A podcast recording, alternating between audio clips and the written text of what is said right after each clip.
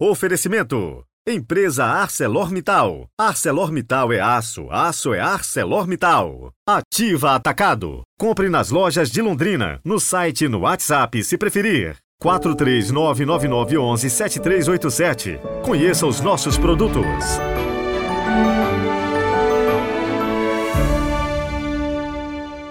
Dos escritos de Santo Tomás de Aquino, abre aspas a fim de que permanecesse para sempre entre nós o memorial de tão imenso benefício. Ele deixou aos fiéis, sob as aparências do pão e do vinho, o seu corpo como alimento e o seu sangue como bebida. De fato, nenhum outro sacramento é mais salutar do que este. Nele os pecados são destruídos, crescem as virtudes e a alma é plenamente saciada de todos os dons espirituais. Fecha aspas. Sejam muito bem-vindos à solenidade do Santíssimo Sacramento do Corpo e Sangue de Cristo. Hoje é quinta-feira, 8 de junho de 2023. Rezemos.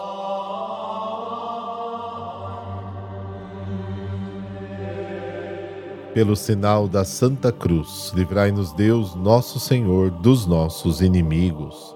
Senhor Jesus Cristo, neste admirável sacramento, nos deixastes o memorial de vossa paixão. Dai-nos venerar com tão grande amor o mistério do vosso corpo e do vosso sangue, que possamos colher continuamente os frutos da vossa redenção. Amém.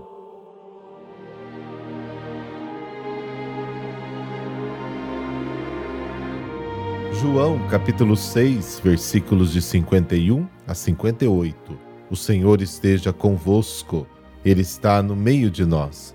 Proclamação do Evangelho de Jesus Cristo segundo João. Glória a vós, Senhor. Naquele tempo disse Jesus às multidões dos judeus: Eu sou o pão vivo descido do céu.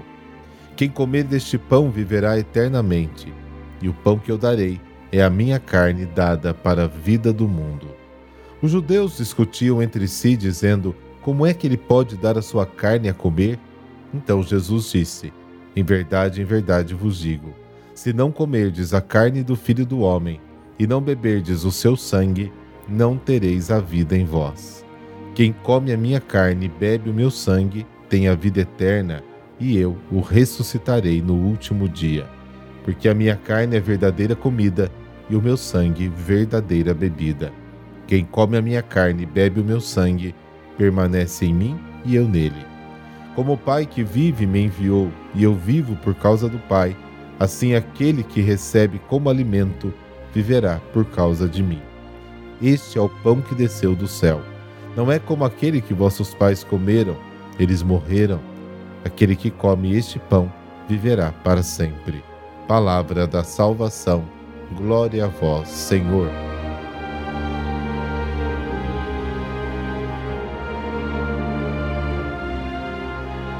No versículo 51, Jesus acrescenta um novo elemento que anuncia o tema central da última parte do discurso após a multiplicação dos pães.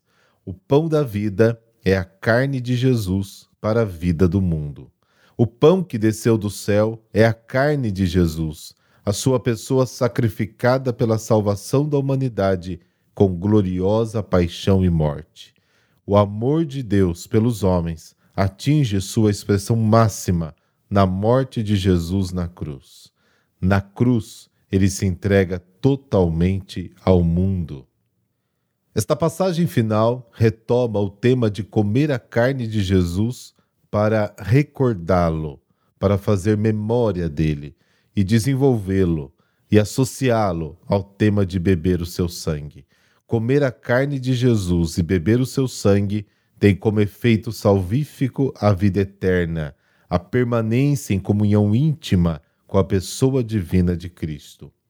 Depois dos murmúrios dos judeus, Jesus não suaviza sua linguagem sobre a necessidade de comer a sua carne, muito pelo contrário, aumenta a dose, acrescentando também a necessidade de beber o seu sangue. E na passagem seguinte, ele substituirá o verbo fagem pelo verbo troguem, um termo muito comum que indica a ação de mastigar com os dentes. As palavras de Jesus são de um realismo tão acentuado que não podem ser interpretadas apenas no sentido de interiorizar a revelação. Esta linguagem certamente se aplica à Eucaristia. Evidentemente, a ceia eucarística não prescinde da fé. De fato, comer a carne do Senhor e beber o seu sangue é uma demonstração de fé, é um ato de fé. As palavras de Jesus sobre a condição de possuir a vida eterna são explícitas. É preciso comer a sua carne e beber o seu sangue. A fé em Jesus toma forma e se manifesta comendo sua carne e bebendo o seu sangue. Com a comunhão no corpo e no sangue de Cristo, é semeada em nós a semente da ressurreição que dará o seu fruto mais maduro no último dia. A ressurreição só colocará em atividade as forças que a comunhão no corpo e no sangue do Salvador colocou no homem para a ressurreição final do seu ser. O alimento da carne e do sangue de Cristo nutre verdadeiramente de modo perfeito e definitivo, porque é fonte de ressurreição e de vida eterna. A comunhão entre Jesus e o discípulo assume a forma de uma ação de vida. Cristo se torna a fonte e o fim da existência do cristão que come a sua carne, a semelhança do que acontece no seio da Trindade. Como o Pai dá a vida ao Filho, assim o Filho dá a vida a quem se alimenta da Eucaristia. No versículo 58, Jesus fecha o seu discurso comparando os diferentes efeitos de comer o maná e comer o pão do céu, que é a sua pessoa. É claro o contraste entre o alimento perecível e imperfeito do maná, símbolo da lei mosaica, e a pessoa do Verbo encarnado, revelação definitiva e perfeita do Pai.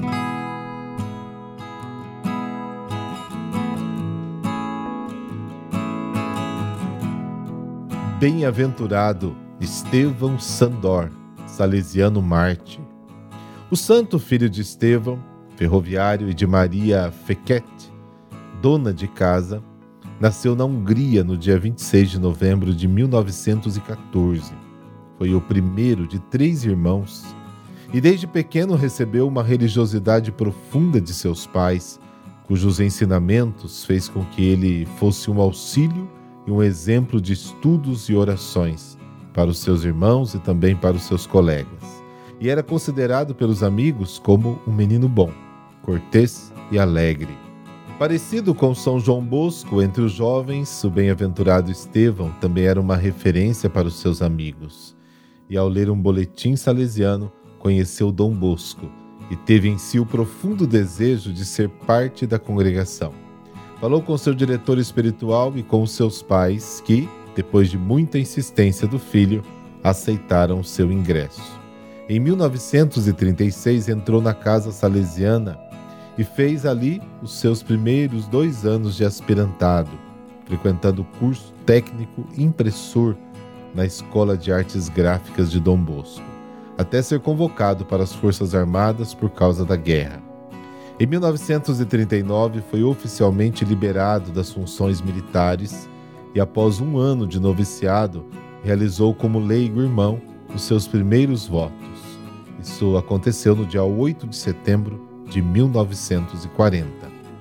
Com uma comovente alegria, o bem-aventurado passou a ensinar nos cursos profissionais, ajudar nos oratórios e a cuidar e promover a juventude operária católica. Foi considerado um exemplo de educador, como seu pai na fé, São João Bosco. Em 1942, o salesiano recebeu uma medalha de prata de valor militar pelo que fizeram das trincheiras, um oratório festivo em meio aos desalentos da guerra. Ao fim, ajudou a erguer e a reconstruir a sociedade material e moralmente, e além disso, dedicou-se em especial aos jovens mais pobres e necessitados. Em 1946, professou seus votos perpétuos como salesiano irmão e continuou a ensinar artes gráficas até o início da perseguição cristã em 1949.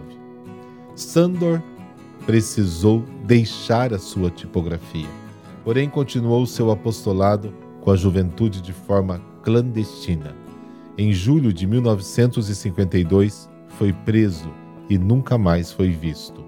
Um documento oficial certifica o processo e a condenação à morte, tendo sido executado por enforcamento no dia 8 de junho de 1953. A beatificação aconteceu no dia 19 de outubro de 2013. Meu amado Jesus, diante do testemunho do bem-aventurado Estevão, eu quero pedir-te a graça de dedicar-me inteira e alegremente ao teu serviço exercendo as funções necessárias, sempre com o teu nome nos lábios e o teu amor nos atos. Não me deixes afastar do apostolado que o Senhor mesmo me confiou, que ele me seja instrumento de santificação e canal de salvação para os meus irmãos. Amém. Abençoe-vos o Deus Todo-Poderoso, Pai, Filho, Espírito Santo. Amém. Boa quinta-feira para você e que a Eucaristia seja sempre o amor e a força da sua vida. Até amanhã.